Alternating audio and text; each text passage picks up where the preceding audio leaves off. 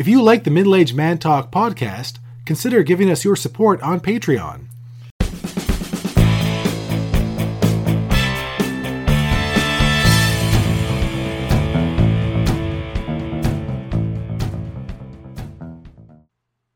All right. Welcome to the Middle Aged Man Talk podcast. I'm your host, Richard, and I'm a big dumb jerk. And I'm your host, Brendan. And I can't think of anything off the top of my head. You're not really good with this witty repartee. I should have seen it coming this time because you did the last show too. I did the last show we just did half an hour ago. I just did this to you. Let's let's start over.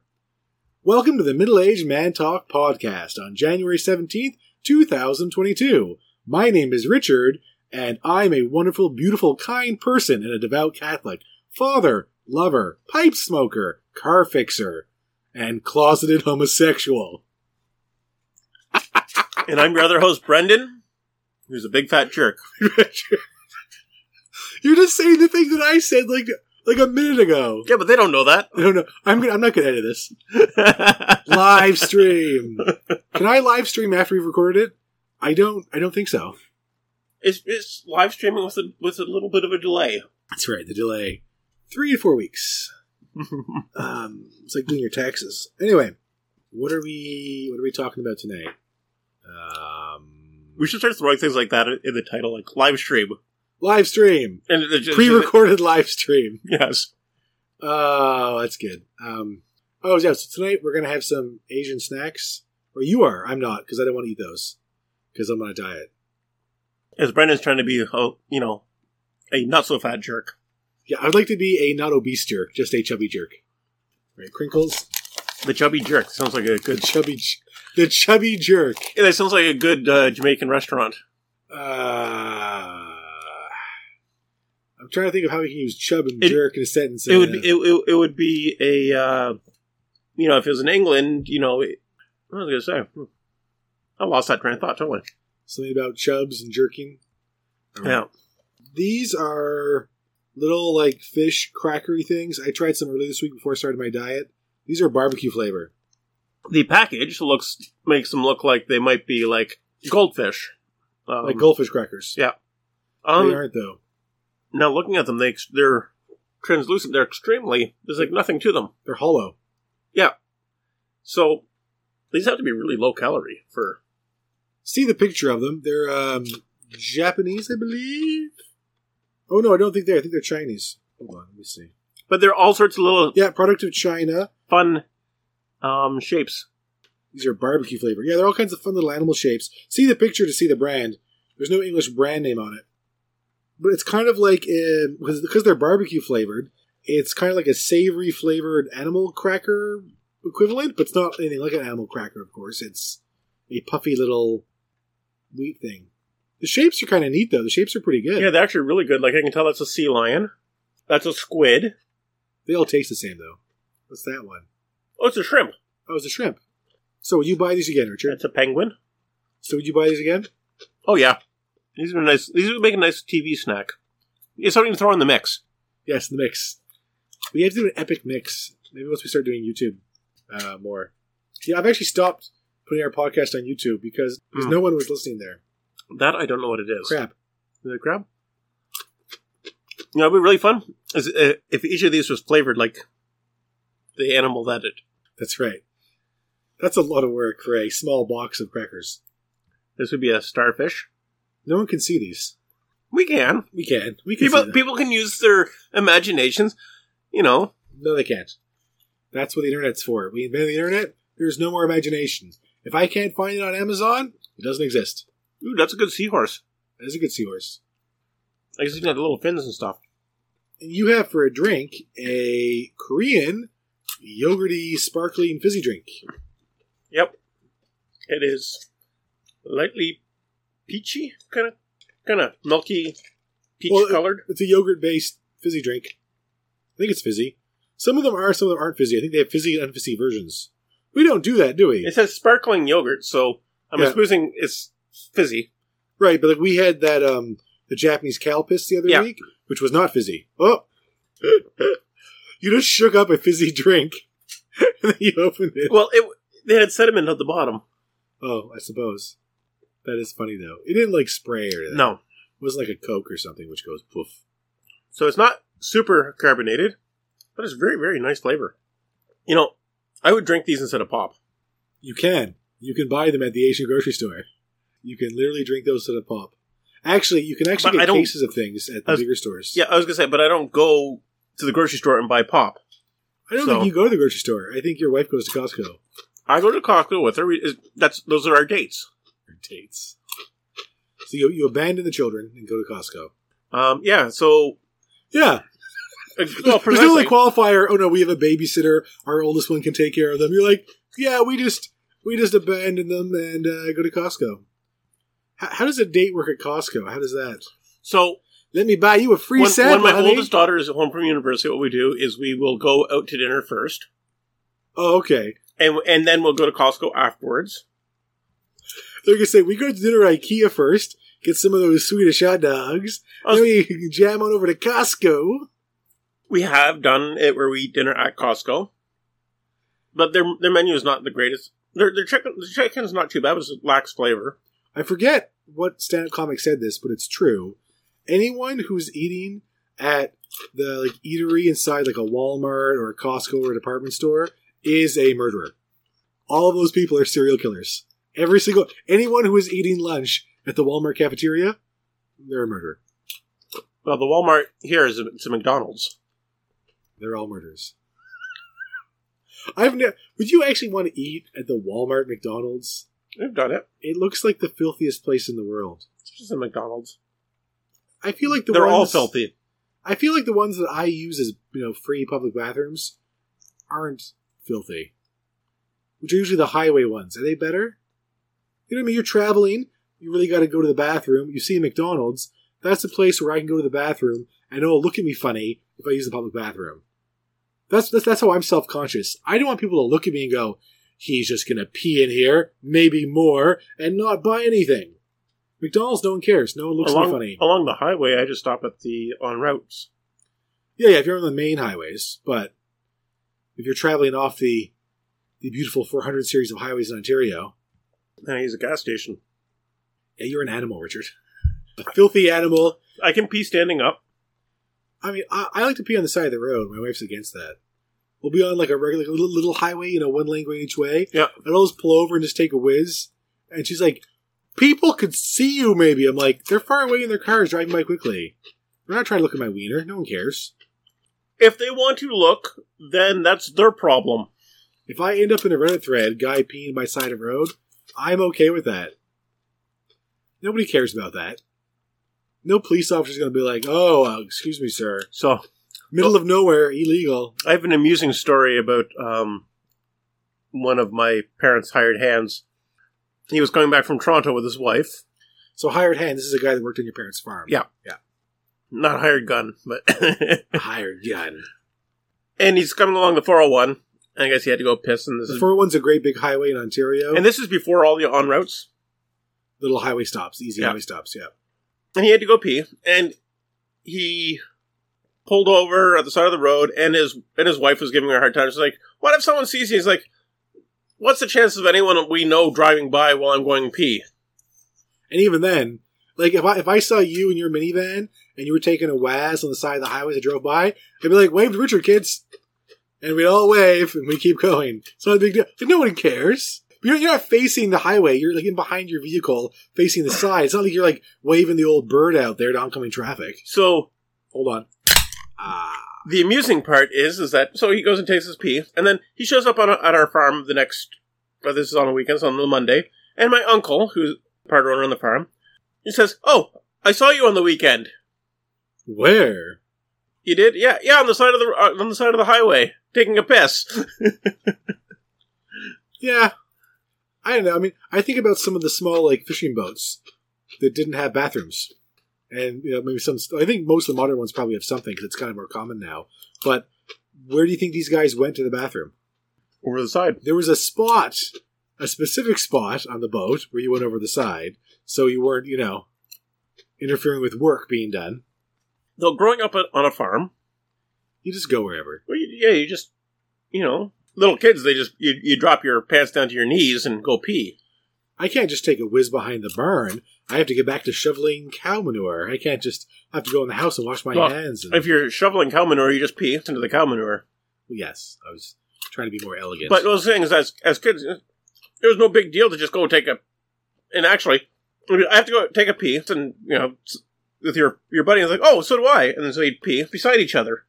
yeah, the young people are really like uptight now about someone seeing their their bird. Yep. And and heck, if it was a good friend, you may even go and cross the streams. That's right.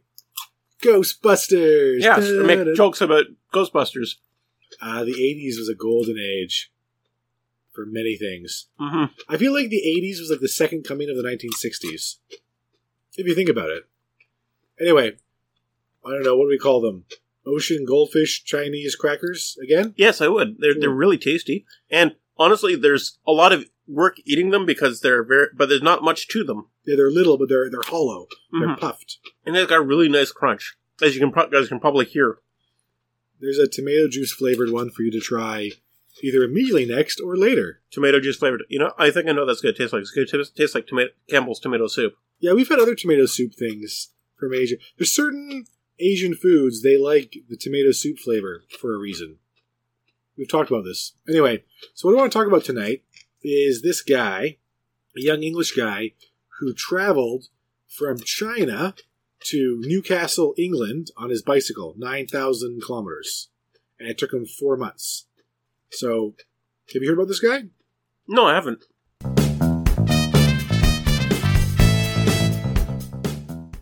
And back to the show. Back to the show. Yeah, so we just took uh, seven minutes to watch um, a video. I'll put the link in the description. Yeah, I'll put a link in the description. So the chap's name is Josh Reed. I say chap because he's an English chap from Newcastle, and he flew to China to Shanghai, bought a giant brand bicycle from the factory they make them, and rode it nine thousand kilometers all the way home to England. You know, going on various boats and bridges and switchbacks and deserts and mountains. But I guess what I found interesting were the kind of the little tidbits of facts about his journey, where they talked about how, um, or he, or he talked about rather, because he narrated himself with his own drone footage, and his own, um, what are those little cameras called? Go- uh, GoPros. GoPros. Yeah, I imagine it was a GoPro he had as well. But what was interesting when he was in China, as a foreigner, you're supposed to tell the Chinese police or the you know government where you're sleeping every night, where you're supposed to be, where you're staying. And I don't know how strict they are in Japan, but when I was in Japan, they wanted to know where I was going to. I was at a hotel all week, you know, so that wasn't that big of a deal. But what was interesting, he talked about that, how he actually just camped on the side of the highway in China. He's go and kind of camp next to the road or underneath the bridge or wherever, like a hobo or a tramp.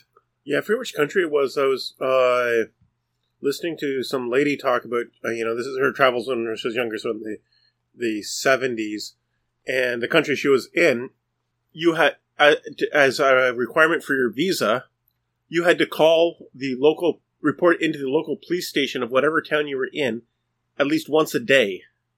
I just call them or go in in person saying, Hi, I'm a foreigner, I'm staying here. Show your visa. What and country was that? Was that It- Eastern Europe? It was uh, it was yeah, somewhere in Eastern Europe, I think. So, so this guy, Josh Reed, who did the 9,000 kilometer, four month trip from Shanghai to Newcastle, England, um, we just kind of watched the video of him going through all the different countries. It was interesting how he talked about in Central Asia all the tunnels, cause, because of course there's mountains in Central Asia, lots of mountains, they're not lit. There's no light and there's no ventilation, whereas once he got past that, uh, now he was all of a sudden having lit tunnels and ventilated tunnels, and how nice it was. And he went the northern route too. He didn't go to the lower Middle East. He went up north and China, Kazakhstan. There may choosing his route. It sounded like a lot of it was based on the quality of the roads. Yeah, I think so. Because he, yeah, because he kind of went kind of up and over a lot of the Middle East, kind of the top of the Middle East, and then through you know Turkey, which is the gateway to Europe from Asia, through Bulgaria, Hungary, and then you know up through Eastern Europe, up through regular Europe. And also, depending on when he did this, there may have been certain areas where he would not be able to pass through um, safely. You need visas and things. Yeah, I've, I've heard Russia is a bit hit and miss for going across because you think Russia, if you were in China, can you just go China, Russia, and then from Russia, then you'd be in northern Eastern Europe. Oh, and you're you're almost back to England. I mean, you can get Yeah. a boat to England from uh, Norway or Poland or somewhere. So, but yeah, but I guess he picked the route too, also to see probably a lot of different countries, some interesting countries. So yeah, but that, was kind of neat though, because uh, I've often thought about that. That you know, in Canada, we kind of take it for granted that if I wanted to go from the Atlantic Ocean to the Pacific Ocean, I just follow the one Trans Canadian, the TITCH, the TCH, Yeah. the Trans Canadian Highway, and no problem. You would just get there. You'd eventually just get there, and you'd be on a proper highway, you know, paved. Even if you know, very rural, middle of nowhere. Yes, there could be wolves once you're in Western Canada. You just eventually get there, and it'll be fine. But for him to go through all those different countries and visas, and Yep. it's kind of kind of, kind of interesting. It must have been pre-COVID because he was shaking hands with people. I saw no masks in the video. Also, I was going to say is that the route may have also been, yeah, politically motivated too. In that there may, depending on when this was done, there's certain countries that you might not want to be in as a, you know, As a foreigner, yeah. as a well, just Well- as a foreigner or as a Brit or or as a lone foreigner. Yeah. Because like often like couples or family groups or bigger groups like tourist groups are safer because people know oh those are money. You're coming here to eat in restaurants, see some shows, do stuff, spend money, and leave. Because a lot of countries like tourists because we're gonna come leave money in your country and then get out. Yeah. So, would you ever do something like this? You and I talked about a Dakar. We, we both like the idea of doing a Dakar, which Yeah. is ridiculous. But a lot of people that do that, they don't finish it. no, ma- majority of people who do it don't finish it. I would love to do the Dakar and finish it. It's just kind of one of those things in the back of my mind. I think once my kids are raised and like off to university, should we take months and go and drive an SUV with two other guys a ridiculously far distance? So I saw the I saw the little thing on the mini team.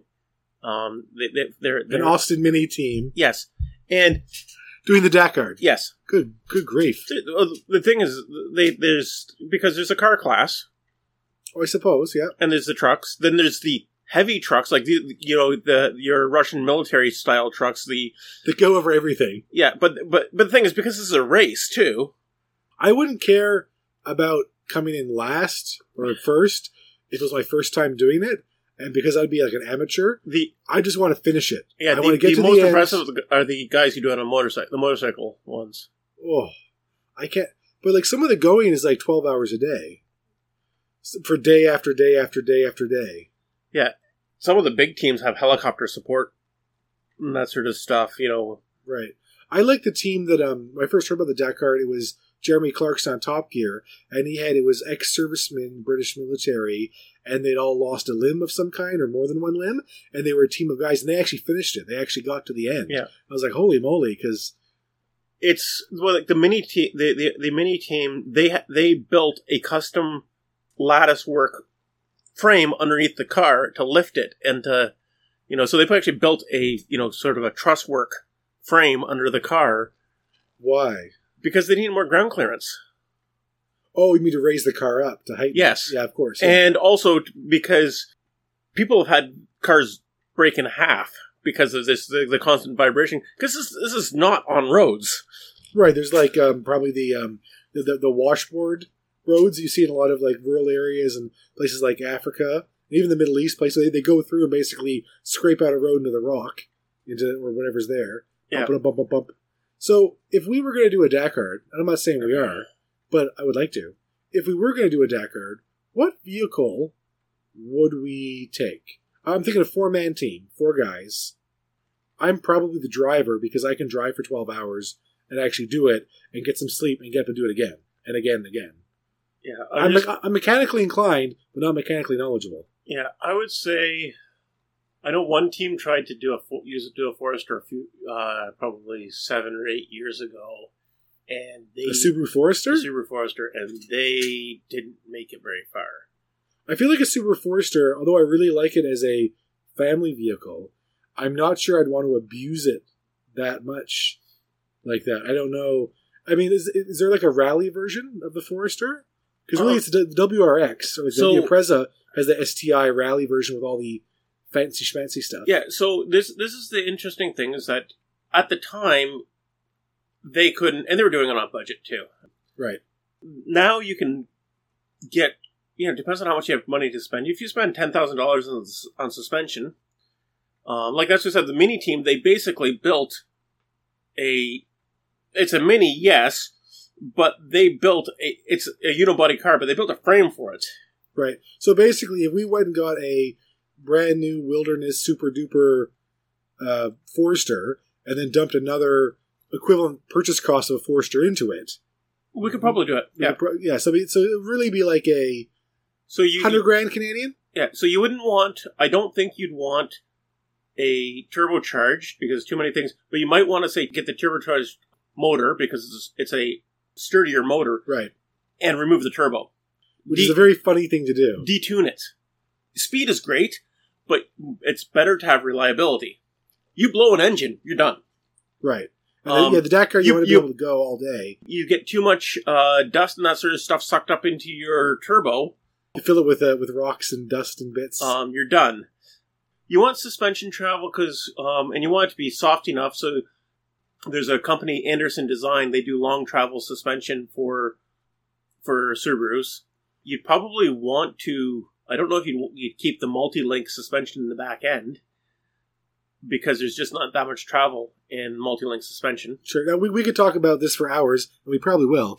But all in all, if you and I had to travel nine thousand kilometers in a road trip, it would be in an car, not on an bicycle. Yes, A bicycle built for two. That'd be terrible. Go, go to Shanghai. We get a bicycle for two. Oh yeah, we can make that. No problem. Give us a couple days. It's China. and, So, then, and, we're- bike we're- home, and we're gonna bike home to Canada. We're gonna bike home to Canada. Uh, actually, you can get a ferry from Denmark via the Faroe Islands to Iceland, and then once you're in Iceland, you'd have to hop on a plane. But we actually could get as close as Well, maybe we Iceland. might be able to get a fishing vessel. You get a shipping boat, Shipping sure, boat, yeah. boat, but um, just for regular transportation.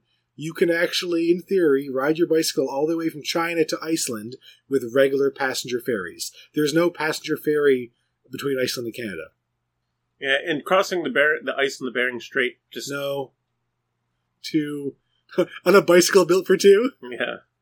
Anyway, uh, I think that's it for uh, tonight. Thank you so much for listening. If you have any comments, please let us know in the comments what you think about our topic riding your bicycle for 9,000 kilometers from Shanghai to Newcastle, England.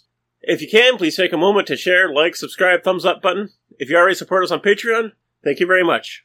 Goodbye, everyone. Thank you so much for listening.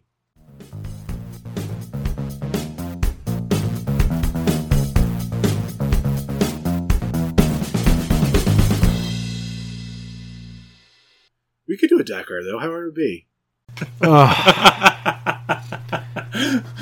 Middle Aged Man Talk. Thank you so much for listening. Please check us out on Patreon. Woof.